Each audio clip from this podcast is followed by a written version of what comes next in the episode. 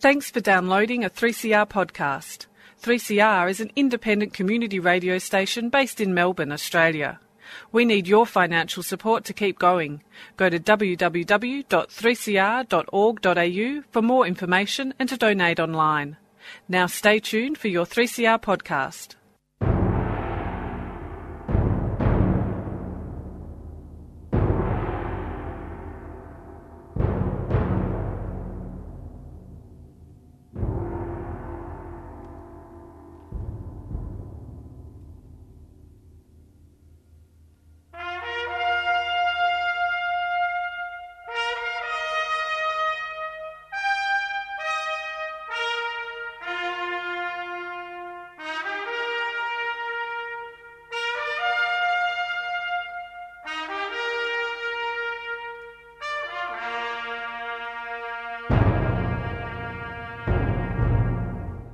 Good afternoon, listeners. This is the Dogs Program. The Australian Council for the Defence of Government Schools are here every Saturday at 12 noon to defend and to promote public education.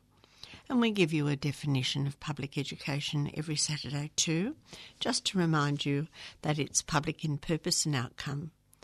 It's public in access. It's available to all children it's non sectarian.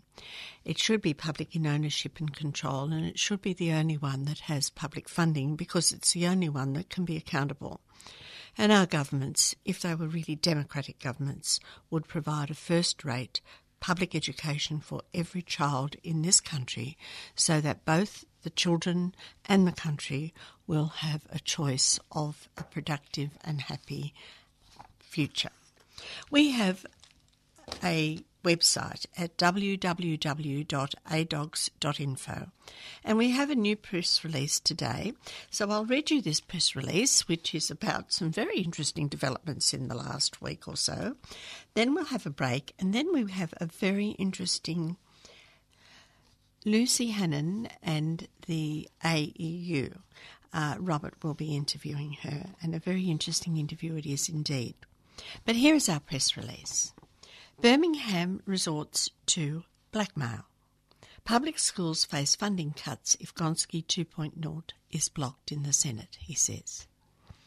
On Tuesday, the Greens education spokeswoman Sarah Hanson Young suggested that her party would investigate blocking the Gonski 2.0 bill to rely on default rates of funding growth in the current law as a third way through the funding debate. Birmingham responded that blocking the bill would hurt public schools. Asked on his podcast to the Guardian newspaper if all sectors would be worse off or if some sectors, including the Catholic system, could benefit if the bill were blocked, Birmingham said it depends on the decisions the government would then make. Quote, if our legislation doesn't pass, then we'll have to contemplate what it is that we are required to do under the current legislation, he said, adding the government policy would have to perhaps change. Public school supporters reacted. Trevor Cobbold of Save Our Schools wrote, in an outrageous move, the Minister for Education, Simon Birmingham, has threatened to cut funding to public schools if Gonski 2.0 is not passed by the Senate. The threat covers public schools in Victoria, Queensland, Western Australia, and Tasmania, and the Northern Territory, while private schools in these states will be guaranteed their funding. This is blatant political blackmail. Birmingham is openly prepared to sacrifice the needs of disadvantaged students in the non participating states if Gonski 2.0 is not passed by the Senate. In effect, he is prepared to cut funding to the majority of public schools in the country. Public schools in these states enrol over 80% of disadvantaged students. They will bear the cost of any cutbacks in funding by the Commonwealth Government. Birmingham is threatening the future of these students. So much for Turnbull, Birmingham, talking about needs policies. But the threat does not apply to private schools in the non participating states because all private schools and systems are considered to be participating authorities. They are guaranteed funding increases under the Education Act. Readers of The Guardian had some very interesting comments. A bloke called Quintal wrote, The shambolic mob that occupies, however precariously, the government benches in Canberra seems to have a limited repertoire when dealing with issues of national importance. 1. Threaten. 2.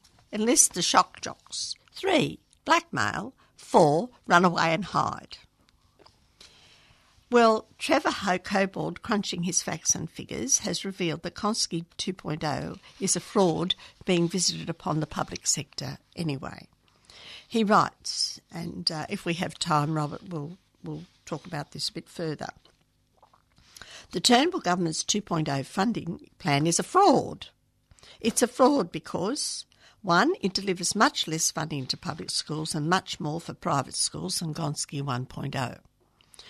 It's a fraud because public schools will remain underfunded while private schools will be well funded.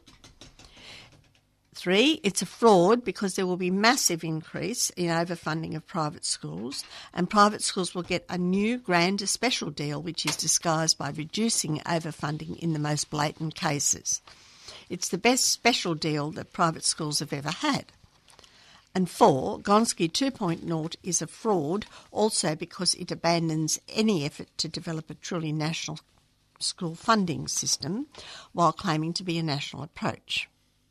Meanwhile, in the last uh, week, you might notice that although the private sector is going to get a lot more, and that includes the Catholic sector, the Catholic sector has been jumping up and down because it has been revealed that they have been funneling uh, money for need, needy children into uh, wealthy private schools.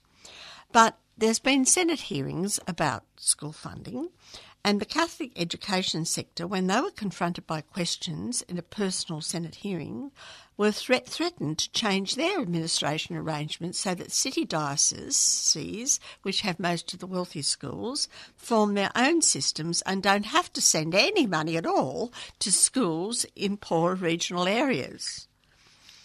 The Green Senator Sarah Hanson Young accused the Labor Senator Jacinta Collins of running a protection racket for the Catholic sector. She withdrew the statement in response to outrage from Jacinta Collins. Uh, that was reported in The Age this week, June the 6th. As the Haji Baji continues in Canberra, comments on the Guardian website increased their pungency. Do as I say, or the kid gets it. Anne Ransley. Although in this case, the kid doesn't get it. Stuart Skater said, Wedge Tactics 2.0 all over again. Mickey Cogan said, Birmingham has been le- learning from the Scott Morrison School of paternalism, threats, and intimidation. Pity for him he hasn't done his homework on how that plays with voters. Metalhead said, Nailed it. What else have they got though? First Cat Lady said, They're not labelled born to rule for nothing. Captain Grumpy said, Oh dear, you don't have agreements in place? But what have you been doing for four years? Incompetent bullies. Reckitt said, that's none of your or our concern. These are all on scholastic matters. Captain Grumpy replied, looking forward to the Tingle and Corey article criticising Malsey and Smarmingham for politicising education. So there you are. That was all good fun this week, wasn't it? It's very sad, of course, for the children in public schools. Dogs note that there's a simple answer to this education funding mess, and it is a mess. State aid, which has been going on for the last 50, 60 years, is a terrible failure, and our children are suffering. Proper funding of one first rate public education system for all Australian children and withdrawal of funds from the private sector is the answer. Just think of the educational, economic, and social benefits. Think of the budget bottom line as we rationalise the ridiculous level of duplication and disadvantage. Think of the social harmony and think of our stronger democracy. So that is our press release for this week on our website at www.adogs.info. And we'll have a little break, a little bit of music, and then we will talk to Lucy Honan, who is a member of the AEU Council here in Victoria. You're listening to 3CR Radio.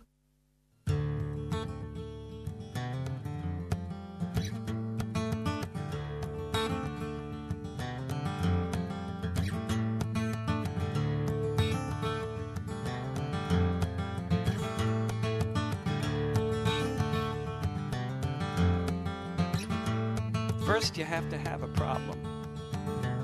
That part isn't hard. The second step is everybody realizing they're like you. They're holding the same card. Step three is finding there's a tactic when everyone believes it could be true. That if all the people work collectively, there just might be something we can do, and everything can change. So quick.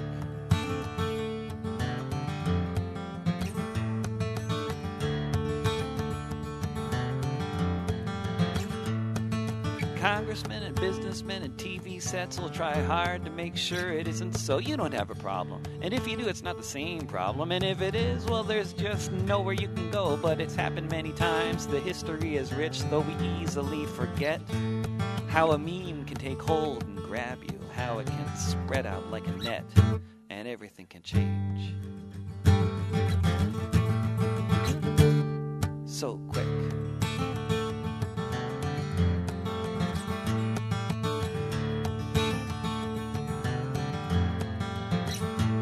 They'll say we are lost or we're dreaming, or they'll make a dream for us. They'll try to come up with a good story about why we belong at the back of the bus, about why we belong in this position, about how we don't know what we meant, about how there most certainly isn't any such thing as the 99%, but everything can change.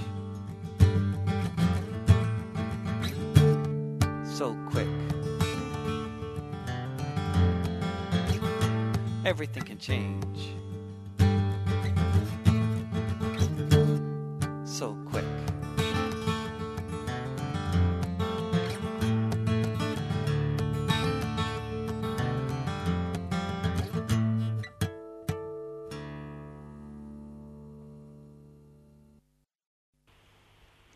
Welcome back to the Dogs program here on 3CR 855 on the AM dial and podcast. Now, as promised, of course, we have a guest on the show. Um, it's Lucy Honan um, from the Australian Education Union. Um, welcome to the program, Lucy. Thanks. Thanks for having me. Oh, look, no, thank you for taking the time and trouble. Um, we are speaking to you because there's a statement that's been put out, uh, signed by a very interesting and broad range of people. And the, enti- the title of the statement that's been put out is It's Time to Question Gonski. Fight for public education. No to public funding for private schools. Um, and that comes out from well, from you, Lucy. Can, can you tell me about where this statement has come from? I mean, it's one that we definitely agree with here at the Dogs.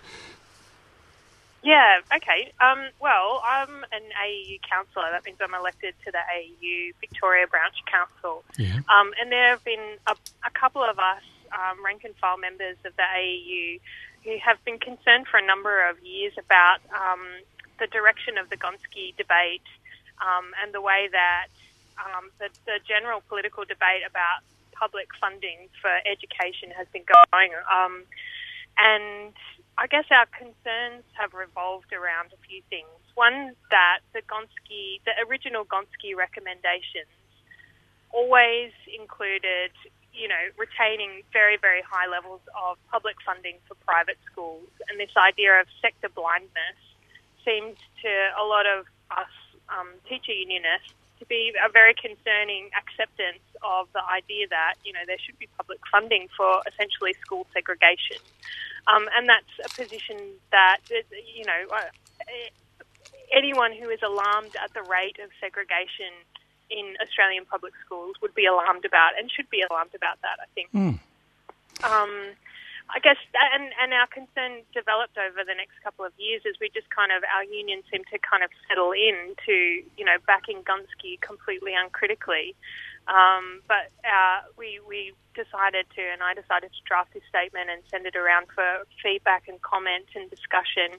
Um, at the last council meeting when, you know, we raised the concern that the Liberal Party has now positioned itself as though it is, you know, at the forefront of undermining that public funding for private schools with Gonski 2.0, mm. and the Labor Party kind of digging in and saying, no, the Catholic schools deserve the money, and, you know, that sort of positioning. Um, and the confusion around what what what is the idea of Gonski, what are what is the points and principles behind the thing, the whole thing, where is public education sit in all of this, and that voice of public funding for public schools and fully funded public schools just seem to be totally lost. So that's why we decided let's get back to the real principles that are at stake here and talk about public funding for public schools, no to private funding to, for public for no to public funding for private schools. Well, yeah, I mean, public funding for private schools is sort of a bit oxymoronic. I mean, we've always thought that here at the Dogs. Now, your your statement um, is actually very specific. There's four points, but I want to focus on your second point, um, and this is from a well, from from people from the AEU. Um, but it's also been signed by people from various other um, educational institutions and other educational experts. But your second point is to demand public funds are used to fully fund public schools and to end public subsidies for private schools. Um, now, back in the day of Gonski, of course, uh, I don't want to feel sorry for Gonski. I've, I've, had a chat to him about it personally, actually, but he was prevented. Um, he was prevented from ever considering a model that would take money away from private schools when he was given his brief by Julia Gillard um, at the time. So your basic concerns, and I think they're very real ones, and I think now we're living with the consequences of, of what happened because we're now in 2017 and Gonski's, you know, in various forms has been around, or the whole process has been around for some time. Um, the AEU at that time um, did, um, I, I, as I recall, raise some concerns about the framework for the original Gonski, but, but nothing mm. popped up at the time, and it's just, I think it's absolutely fascinating to be talking to you, Lucy, now, a, a, council member of the AEU in 2017, saying, hang on, the original question wasn't addressed, we need to address it now. What What is it about the timing of what's going on now that, that means that you feel as though you have to do something about this question? Mm. Um, the timing, I guess the school funding debate that's erupted over the last month, um, you know, where Turnbull has said you know, in Birmingham has said that we're going to um, turn off. Well, they, they they suggest that they're turning off the tap to private schools, um, and that they, um, you know, and David Gonski came out in support of their 2.0 version, which is less money. Um, and they're kind of suggesting that that less money is going is going to be cutting off the funding to the, the super rich private schools. Mm. So the, this idea that you know the Liberals are leading the show is on on something that's a core principle for so many, I think is is a debilitating element of um, you know of the Gonski campaign because you know for years we've been saying that you know in our green shirts shirts I give a Gonski and you know the full Gonski, and now here's Gonski himself saying I've got this new version. It's less money. Um, it's it's a different version of the same thing, um, but it's fairer and it's going to work, and it's kind of what I always wanted to do anyway. But then when you look closer at it and you look closer at what the 2.0 is, it's still got 80% of private schools' basic funding being paid by the federal government. Yeah. And 20% of public schools' basic funding being paid by the federal government. Yep the, the, the incredible distortion there. At just any time I mention that to anybody, they kind of it's like a slap in the face. Like they had been led down this garden path to think that things were getting fairer, and no. can you think of a more incredible distortion in favour of the rich and elite at that basic level? So Oh, you know, it, this it's, is, it's, this is something that we raised at council, hmm. and and you know even our fellow councillors were kind of saying, "What? What, what are you talking about? That can't be the case. And then you look at the press releases and, and some more of the media coming out, and that's exactly what's going on. Hmm. Well, actually, I, in terms of the current debate and your statement, there's, there's a couple of points I'd, I'd like to address. Um, here at the Dogs, obviously, we're, and our listeners are very well aware of the figures you're talking about and, and, and the sort of horrific nature of them. But when it comes to total funding, when you combine state and federal um, funding, in 2017, um, a fair, fair bit of work has been done by, by ourselves and by uh, Bonnor and by Cobbold as well that shows that if you combine both state and federal government funding, private schools basically get a dollar for every dollar that's given to a child in a state school. So, for every dollar that's given to a child that needs it in Australia, a child in a state school, a dollar has to be given under the current funding model to a child that doesn't need it. This is irrespective mm. of whether they need it or not. In, in that, you know, no child left behind, no, no, no child loses, no school loses, no system loses. Mm. Um, one of the fundamental questions that relates to this, you know, giving money to children who don't need it, is that private schools are in fact exempt from the anti discrimination laws of this country, mainly because most of mm. them have some form of religious basis to them. I don't really care what it is, but they do. Um, and so, therefore, they can hire and fire and sack and expel and suspend to their heart's content. Um, state schools, of course, have a much a much, I think, much more valuable uh, values, a set of values, which is to say that no, no, it, it's our responsibility to educate all the children. Um, mm. And so, this fundamental disparity, this fundamental difference between types of schools, those which are exclusive by definition and exempt from the laws, and those schools which are not exclusive and are not exempt from the laws of the country, are seen as um, are always talked about in terms of dollars as being equal, but they're not. Mm. Do, do, you? I mean, obviously, I think you might have an opinion about this. I'd like to hear what that is, and also what the AEU's position is on this fundamental difference between school systems and school types. Mm. I think generally the AEU, most AEU members, you know, because we are public school teachers um, and unionists, I can I think most of us can see that there's an inherent problem in that. And I think most AEU members, when they, you know, hold up their green Give a Gonski sign or, you know, they get they sign on a, a Gonski statement, I think there's some general sense that they are supporting a campaign that's trying to undermine that because those are long held, you know, public school principles, public school union principles. Um, and I, you know, like a, I, I'm one of them. I'm, I'm just horrified by it, and I think the idea that there can be that level of segregation um, and elitism built into the system and publicly funded, you know, any anybody who's taught in a public school, anybody, even teachers, you know, there are teachers who are on the sign-on statement who, who are who are teachers at private schools. You know, it's, hmm. it's impossible not to see the obvious. Oh yeah, um, I mean, and failing I, in that system. Oh, and I, I, can assure you, there's some deeply religious people on your list as well. It, it sort of cuts across. Yeah. It, it's, it's a principle that goes beyond all of those things. That's um, right. So, speaking about all these people that you've got involved in this process, people who have currently signed on, can you tell me about perhaps a few of these people and what was it that sort of brought many of them to this situation of saying, I want to sign this statement? Mm, okay, so a lot of the people um, who first signed on to it are AEU councillors. They're people who, you know, like me, uh, have been involved in some of the evolution of discussion at the AEU council meetings. Mm. Um, and they're, you know, they're, they're high school teachers, primary school teachers, integration aides who, you know, can, can feel very, very. Um, the issue is close to the bone um, for all of us. And I think one of the things that's come out in debates and reasons that people wanted to sign it from that perspective is that there is this sense of our conditions seem to be lost in the debate as well. Like, where where is the discussion about turning around time for teachers? Where is the discussion about class sizes and all this school funding business? Mm. And there's a sinking feeling amongst many of us that you know, this Gonski funding is not even, if it comes through, you know, and, and in whatever form the final five or six years comes through, what will it be tied to? And there's a terrified feeling amongst many of us that it will be tied to testing, more coaching regimes that are punitive rather than assisting, and you know that sort of thing. So mm. that's that's some of us, um, you know, union delegates and um, rank and file union members there are some education academics on there, for example. Definitely, um, yeah. Jane Kenway and Jessica Gerrard, who have signed on, um, and your very own um, Jean from yep. Dogs has signed on as well. So I think there's a lot of people who can see what you know the kinds of thing that things that you've described, and they're the kind of people who have been looking at this issue in the face and looking beyond the headlines to see the reality of it.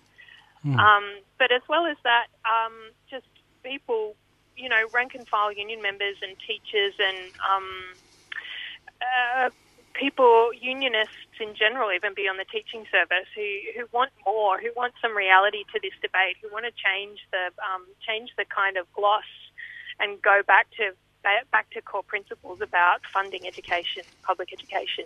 Yeah, look, um, I, just just a couple of points on, on what you said, and, and thanks very much for sharing this in, in such great detail. I mean, I've highlighted one of the things that you've mentioned, which is public funds for public schools only. But there are other things, and I think you've hinted at it there, that um, you, you, you're demanding that public funds to schools to provide class sizes of appropriate numbers, 15 to 20, and by the way, that's a really good number if you ask me, and I'm an expert, and increasing teacher prep time so that they can prepare appropriately, um, and also to reinstate the actual amount of money, um, because this whole thing actually involves a very substantial cut, um, Gonski 2.0, in the, in, the, in the amount of billions of dollars, and also indeed to um, ACT's, the inverted commas, review to achieve educational excellence in Australian schools. Um, that's mm. just a collection of words, isn't it? um, yeah, it doesn't really mean much at all. Um, now, all of these things obviously are, are, are, dear in, in, in sort of perhaps various measures to all the people that have signed on. But I would put it to you that this statement that you've put out, and specifically back to the demanding public funds for public schools only, many academics in particular, and also other people involved in the education debate, would have run a mile 10 years ago um, from this statement. Um, mm. in, in, in, our experience, and we've been fighting this battle for a long time, um, academics are cowards. Um, and structurally, they sort of have to be because they, they, they, want to know where the next where the next grant's coming from. Mm.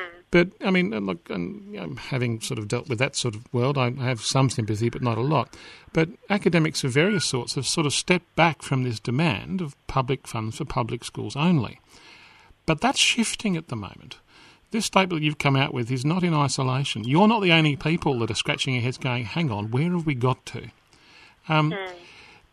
Do you think, I mean, just in terms of talking to people about this situation, that this whole question of hang on, it's all a bit silly. We need to do something. Is is more imperative now than perhaps it was five years ago, ten years ago. I'm not sure if you were involved in the debate back then. Mm. Um, I I don't.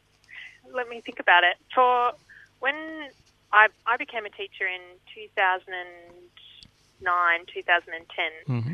Um, so it was just a couple of years before the Gonski review came out, and when it, you know, like when when it came out, we were all asked. I was a budding union delegate at um, my high school, and we were invited to um, contribute to some, you know, um, papers and put in submissions to the to the review and that sort of thing. And at that time, I I didn't feel like there was any any um, pessimism or carefulness or anything like that. And before the Gonski review came out, I felt like it was open slather. You could you, you had to say, you know, this was our chance to say that we need the funds and we need them for these reasons, and it's unfair because of X, Y, and Z. You know, that that was my sense of it at the time, and perhaps that was because I was particularly enthusiastic and mm. hopeful. But um, it, as soon as the Gonski review came out, though, I feel like that the room for this this demand uh, closed very, very quickly. Yep. Um, and as our union, I can't say about academics, I'm not generally in that world, mm. but I, I, I, felt that our union um, had an opportunity to hold open that space um, and, and to, say, to be very critical and to say, yes, we need the Gonski money. Yes, we need, you know, a massive injection of funding, but that funding needs to be on our terms. It should not be tied to NAPLAN outcomes mm. and mm. it should not be going to private schools. And yes. I think that that would be an eminently defensible, if not winnable, then at least a principled stand to take and fight for. Um, and I think you know that that opportunity was there, and I was sad to see it go. Very kind of shocked to see it go, but it did go. Though, there was it? this kind of sorry. It, it, did go. I do agree with you. If, if you're talking, if you listed the advocates for state schools um, over the Yeah. last 20 years. Like the people who stand for state schools, who, who promote state schools, who, who defend state schools. I mean, there's us, of course. But um, there have been times when I would not have put the AEU on that list. Um, which is sad from our point of view because we were a bit surprised. Yeah, I'm sad. obviously, I- that's I- not universally the case. But um, in, in terms of standing There was an saying, election campaign where we were given professional development at one of the AEU, um, uh, like a pre-meeting.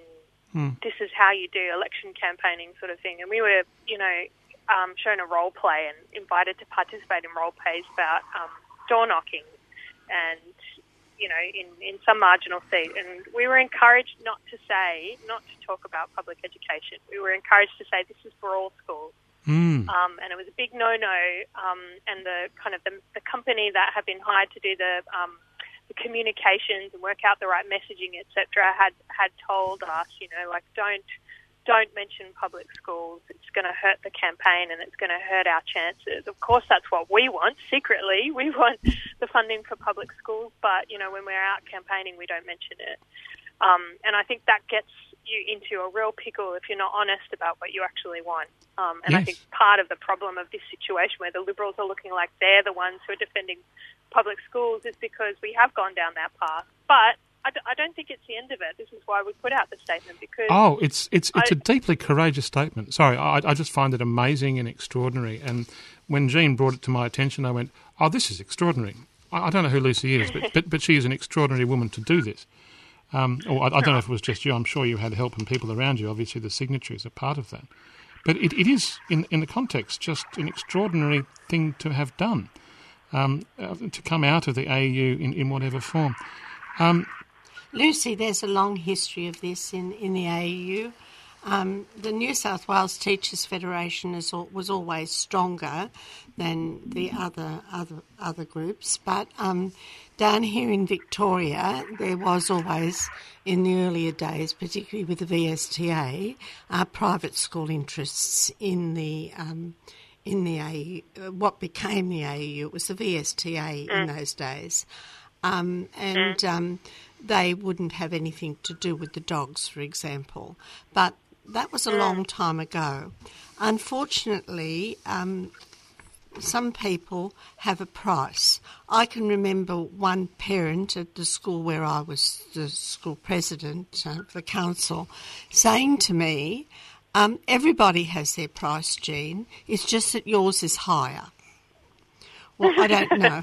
Um, in ed- in education, in, in politics, in the relationship between the um, educate the unions and the Labor Party, uh, and even perhaps the Greens, um, and certainly the Liberal Party, um, you have conflicting uh, conflicting interests uh, in in leadership positions. But to be fair, the the union, the Australian Education Union, held out on the state aid issue for a long, long time, uh, back in the 1970s and 80s and 90s.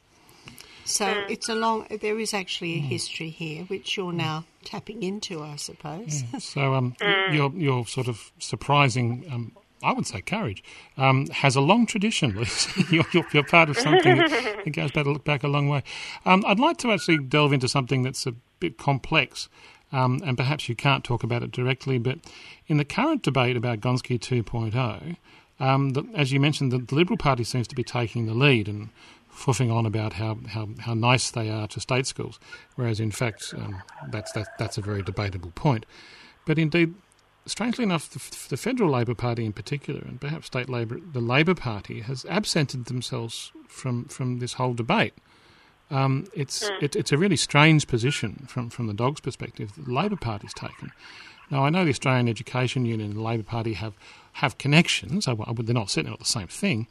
Um, what's going on um, in, in terms of the politics um, of, of education funding? I mean, here at the Dogs, we don't think there should be any politics to do something so important. It should be set out separate to politics. But the Labor Party's taken some very strange positions, certainly supporting the Catholic school sector for some strange reason. Mm, yeah. I mean, I, I, there are lots of theories floating around, you know, about that, like the Mark Latham effect. You know, this the the idea that the Labor Party learnt its lesson from you know what the Catholic lobby did to Mark Latham, and it will never go against Catholic schools again, and that sort of thing. Mm. I, I feel like, to be honest with you, that there's there's a responsibility on our side. You know, the, on the on the public education defenders side, on, Yeah. on public school teachers' sides, that you know we are and should be the powerful lobby. You know, we have mm. the moral high ground, we have the bigger numbers, we have extraordinary experience, and we've got union structures that you know they they may be a little bit dormant, but as you alluded to, Jean, they're incredibly strong and, and Indeed. have a profound history. Sixty-six so percent still. I think I think the mm. responsibility is on our side to mm. um, you know to force the Labor Party to to be scared of us. You know what I mean? To be Yeah. to be to be anxious about getting our side off. And I think that's kind of I don't know, not to not to be a bit mea culpa about it, but I do I do think that that's uh, uh, there's a dynamism about the whole debate, um, and the squeaky wheel gets the billions of dollars, Uh, I, and we a need to be a have- much squeakier wheel. Well, have a look at the um, have a look at uh, the Greens and Hanson Young in the Senate. Uh, she she told Yes. um, the Labor Senator Jacinta Collins that she was uh, running a protection racket for the Catholic sector. She withdrew this, but um, she had a go, and of course Rhiannon up in New South Wales. Um, New South Wales has always been been a bit stronger, perhaps. So the the centre, or the powerful place in in Australian politics, and Archbishop Mannix worked it out in 1911, is the middle ground. And it was the DLP and their votes which led to state aid being given in the first place. But the DLP's gone. What are they really frightened of? What are they really, really frightened of? Um, Xenophon could I, well, yeah, I don't. yeah. I I think part of it is just um, an ideological attachment to it. I mean, I don't think. One of the funny things when I finally got around to actually reading the initial Gonski review was to um, realize how anxious the ruling class is about the state of public education and, and the Australian education oh system yes, oh yes. you know, the first couple of chapters are this kind of anxious fret about the fact that the inequality is so high and it's having a terrible impact, not just on working class kids, but now it's kind of it's having this drag effect on everybody potentially. Yep. Um, and I think there is some element to which they they are genuinely concerned. You know, like Labor, Liberal, and the Greens, they, and you know, Gonski, representative of the business class, they're, they're very anxious about the fact that this is happening in schools, but they are so committed to the idea that it's, you know, the idea of choice, the idea of private um, participation in your own fund, uh, in your own education, the idea that government, you know, government sector should be uh, not the first choice, not not the world class system, but a you know a safety net. Those kind of neoliberal ideas seem to be underpinning a lot of this quite backwards and weird situation that we're in. Oh, those ideas, I think you'll find, Lucy, are now no longer fit for purpose. Um, we've been, in, I mean, just perhaps to give you a hint, we've been involved in this debate for some time, and we've been called all sorts of terrible things under the sun. We've, we've been called racist, we've been called sectarian, we've been called all sorts. Um, we haven't been called any of those things for a few years um, because none of it actually makes sense anymore. Uh, um, you know, if, if, if we say the Catholic school system shouldn't get any money, people say, "Oh, well, you're just being anti-Catholic." That that doesn't work anymore because the numbers are so large, and and in that particular instance, um, the Catholic education system gets its money in an unaccountable fashion. Um, they they just get the money and then do what they like with it. They can send, they can build lost leading schools in outer urban suburbs um, with with government money, which is what they do. Um, so those sorts of sort of points of debate are now gone, and I think you're right. Where all that's left is this concept of choice um, in a, in a neoliberal sense, and I don't think that's a strong enough argument when, when, when lined up against everything that you've mentioned in terms of inequity and separation and segregation. Some people might even say apartheid based upon um, religion and income that we have here in Australia with, with the education system. So, to give you heart, all, all the old arguments um, in terms of public private debate have sort of fallen away because the numbers are just so I hope large. you. I hope you're right, but I, I, my, my concern. I mean, I think that's probably people's deepest sense in terms of the funding debate. I feel like the bigger battle, though, is all of the, um, you know, and you said before that the review to achieve educational excellence in Australian schools is a collection of words, and on one level, I think that's true. It sounds like gobbledygook, but I, I, I feel like some of the um, some of the way that this gets thrown up and confused again is the idea that you just can't. It's not even about funding. It's not even about throwing money at schools because you know we've been throwing money at schools for years. The education budget has been going up, and look, they're still mucking it up, sort of thing. And the teacher bashing that kind of is insidious in all of this debate. I think it's really it's an important part of it, and although it's not obvious at the moment, I think it's I think there's a through line there um, because the you know the next step for Gonski is to tell us what is going to happen with that money, and the idea that you know there there should be some particular form of you know I don't, I don't know. I'm, I shudder to think what he's going to come up with in terms of you know what teachers should be doing next, and the you know the more um, classic, I guess, arguments about how to improve education, which are really about funding teachers um, and funding class, well, you know, lowering class sizes, which is also about funding teachers. That is lost, and so when you're talking about education funding and these billions of dollars, people's sense of what that money goes to and what it would be for, I, I think there's a there's a, a slipping in of the skepticism about the need for it or the um, you know, the usefulness of that funding or, you know, that it might just be throwing money in the bin sort of thing. Um, and I, I think the other part of it is, that, and that fits really well with the school choice ideology, is the whole My School website, which has been, you know, I, I think some really excellent academics have been extracting information about that to support the idea that government schools should be funded properly. But the way that it's been, parents are encouraged to use it to choose schools and to choose um, not their local school, but to choose a school that would be best for their kids. I think the impact on that on public schools is really detrimental as well. And it's, uh, I'm concerned that that, you know, in amongst this funding debate, that is going to be strengthened and bolstered no matter what what we come out with. Oh, look, uh, you're an immensely clever and thoughtful person, Lucy. So I, I, I think everything you said is 100% accurate. Uh, my school is a double edged sword, I would have to say. We use it a great deal in terms of understanding the financial position of individual schools, um, which has, through my school, become much more transparent than it ever was. So, from our point of view, when people say, "Oh, the poor, the poor Catholic schools uh, aren't getting enough money. We need to get them," you know, that that that is now patently not spoken in the same way because it's obviously and demonstrably not true. But um, in everything you suggest about the whole assessment process and how assessments are used to drive drive innovation is just well, it's insidious. It's it's managerialism in education, which is people don't even talk about that anymore. It's just assumed, isn't it? If, if a thing's worth doing, it's worth assessing well. How well it's actually done is, is, is less relevant. um, I'm, I'm slightly old enough to remember a time when teaching was teaching was not like that. If a thing was worth doing, it was worth doing well, and the assessments um, were one way, one way of, of getting at outcomes. It was they certainly weren't the only way of doing things in the education sphere.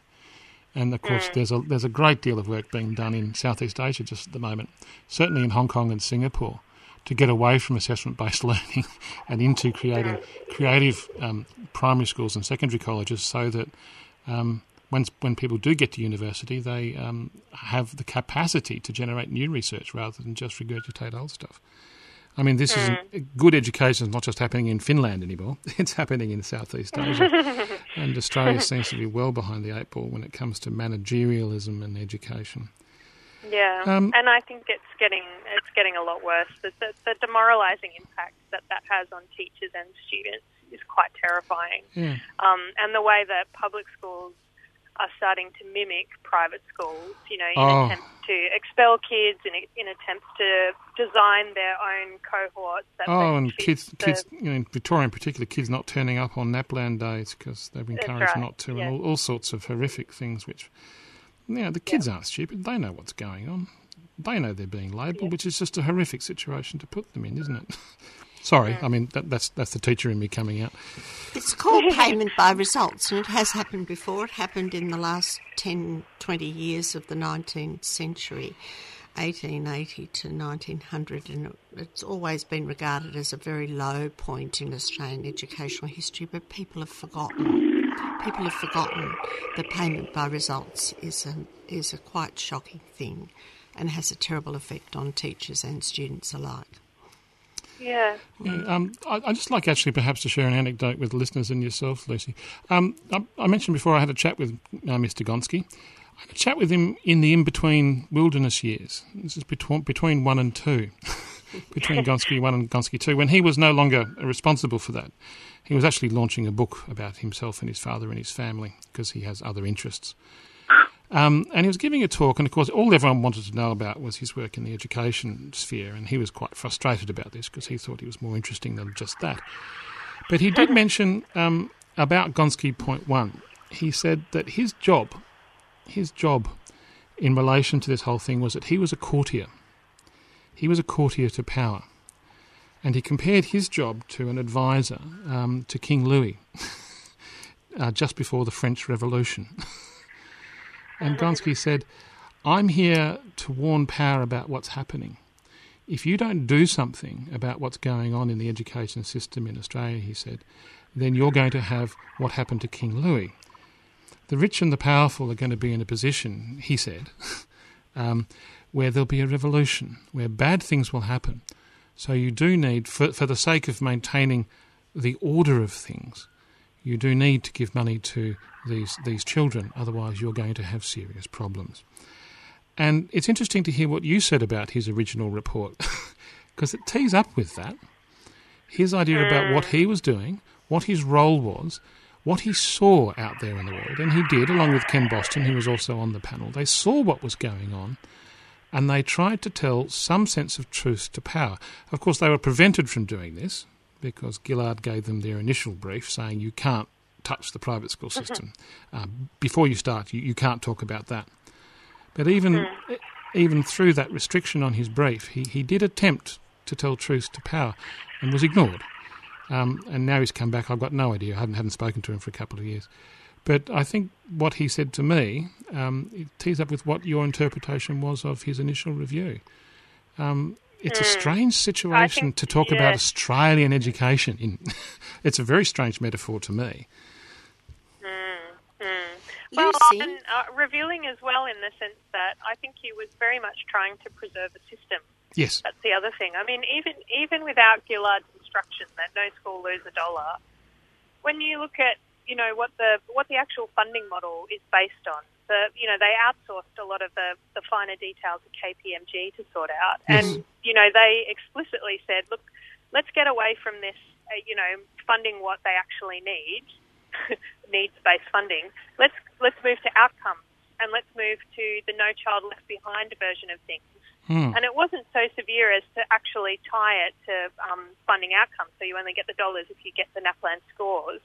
But it was step before that with the very open intention that you could end up with something a little bit more like that. So you'd fund schools only the barest minimum of what they need to get 80% of their kids passing NAPLAN. Never hmm. mind about all the rest of, you know, all the things that we actually need. And I think that's a very preservationist attempt to deal with an extremely unequal system. Oh, uh, yes, yes, yes. A, a deeply insightful analysis. Um, where's it going to go from here, Lucy? Um, you've you've you've got these people involved. Um, these people who've signed your si- signed this statement. I, I, is it your statement? Is it an AEU statement? I'm trying to work out how. No, it it's fits. it's it's not it's not an AEU statement. Yeah, although yeah, I- I thought I'd clarify that. we'd love the AEU to um, to support it. Yeah. I think we have a while, while to go before that actually happens, though, and so we're going to raise it at our um, you know regional meetings and at the at the council. Um, we want it the issue debated a bit more um, openly in the AEU journals. Uh, we'd love to have it more openly discussed, and it's fantastic that you invited me to discuss with you because we just we just want this debate had out and Yeah. um, an opportunity to, to really say let's let's change the direction and fight for what we really want. Um, so I think yes, debating it, following up with, with the media, following up with other union members to force the issue in a real grassroots way.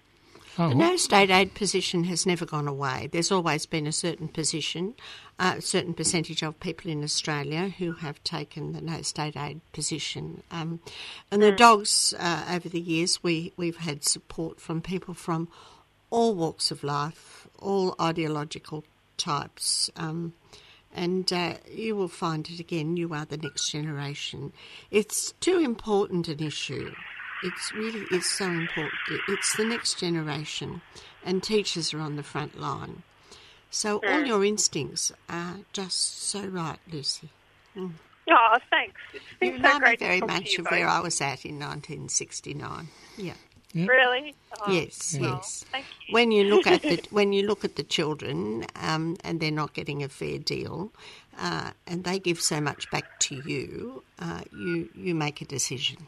Yes. That's it. Yeah. That's it. Yeah. Oh, well, we hope Yeah. to have you on again sometime to see where this is all going, um, both inside and outside the AEU, because it's obviously a very important question. But thank you very much for giving us your time, and I have to say your very deep insights into this whole question, Lucy. Thank you so much for having me. It's been a real pleasure to discuss with you. Yeah, no, Anytime. anytime at all. Lucy. Bye for now. Okay. Bye.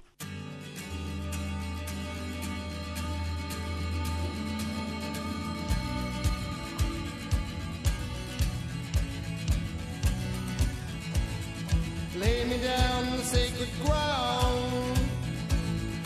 Keep me from the cold. Me in the deep warm mud. Where the stars can see my soul. Take me where them trees stand tall. By the waters in the river bend. Let me face the rising sun. Commend my spirit to the wind. Make no monuments, mortal crowns. Speak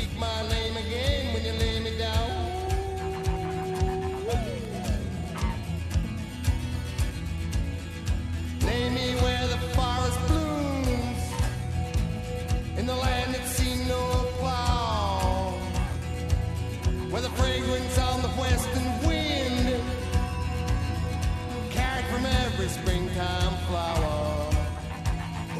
Give me peace and give me rest. Lay me down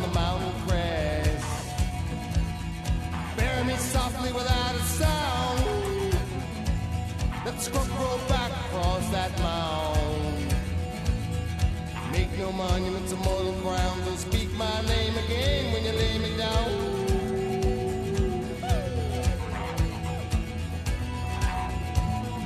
Bury me quick and bury me deep. Without no coffin or shrouded sheet, yeah.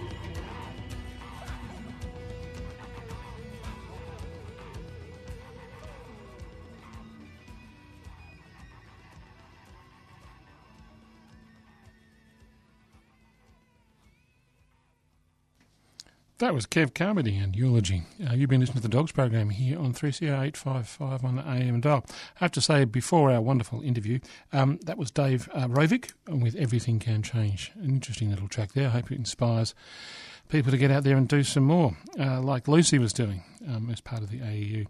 You've been listening to the Dogs program. We are the Defenders of Government Schools, DOGS, Defenders of Government Schools. G, myself, and Lucy today. Um, We'll be back next week because we have to, because the fight continues. we have to keep fighting because we haven't won yet. But things are changing, as was hinted, uh, both by what Jean was saying for our press release and indeed what's going on inside the corridors of power at the AEU. Fascinating, fascinating that, that, that it's not just the dogs that are fighting this fight anymore, it's extended out. The silliness of what's going on, Jean, the silliness of what's going on is now become apparent. It never was the dogs. Um, the dogs are only the froth on top of uh, and representing, in fact, a large number of people who do believe that there should be no funding given to private schools and who believe that there should be separation of church and state. Uh, was uh, we've been we've been around for a long time, and even after we've gone, the idea will live on because these ideas are too important. But that's it for now. Yeah, And, uh, definitely, Jane. Um, it's been great to have your company. And um, if you're interested in what we've been talking about, of course, and you're interested particularly in what Jean was saying, um, you can go to us at our website at www.adogs.info. That's www.adogs, all one word, .info. Or indeed check us out at 3CR website and the podcast if you want to hear the interview again. But until next week, it's bye for now.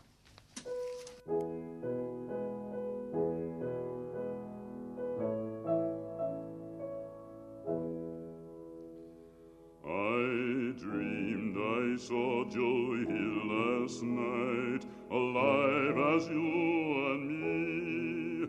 Says I, but Joe, you're ten years dead. I never died, says he.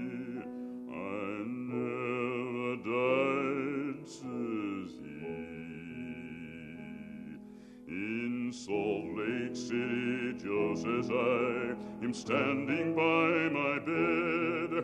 They framed you on a murder charge, says Joe, but I ain't dead. Says Joe,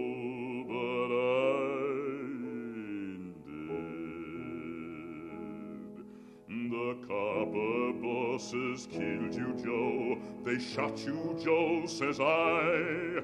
Takes more than guns to kill a man, says Joe. I didn't die, says Joe. I didn't die. And standing there as big as life, and smiling with his eyes, says Joe, what they can never kill, went on to organize, went on to organize. From San Diego up to Maine, in every mine and mill, where workers strike and organize. It's there you'll find your hero. It's there you'll find your hero. I dreamed I saw Joe Hill last night, alive as you and me. Says I, but Joe you're ten years dead. I never died, says he.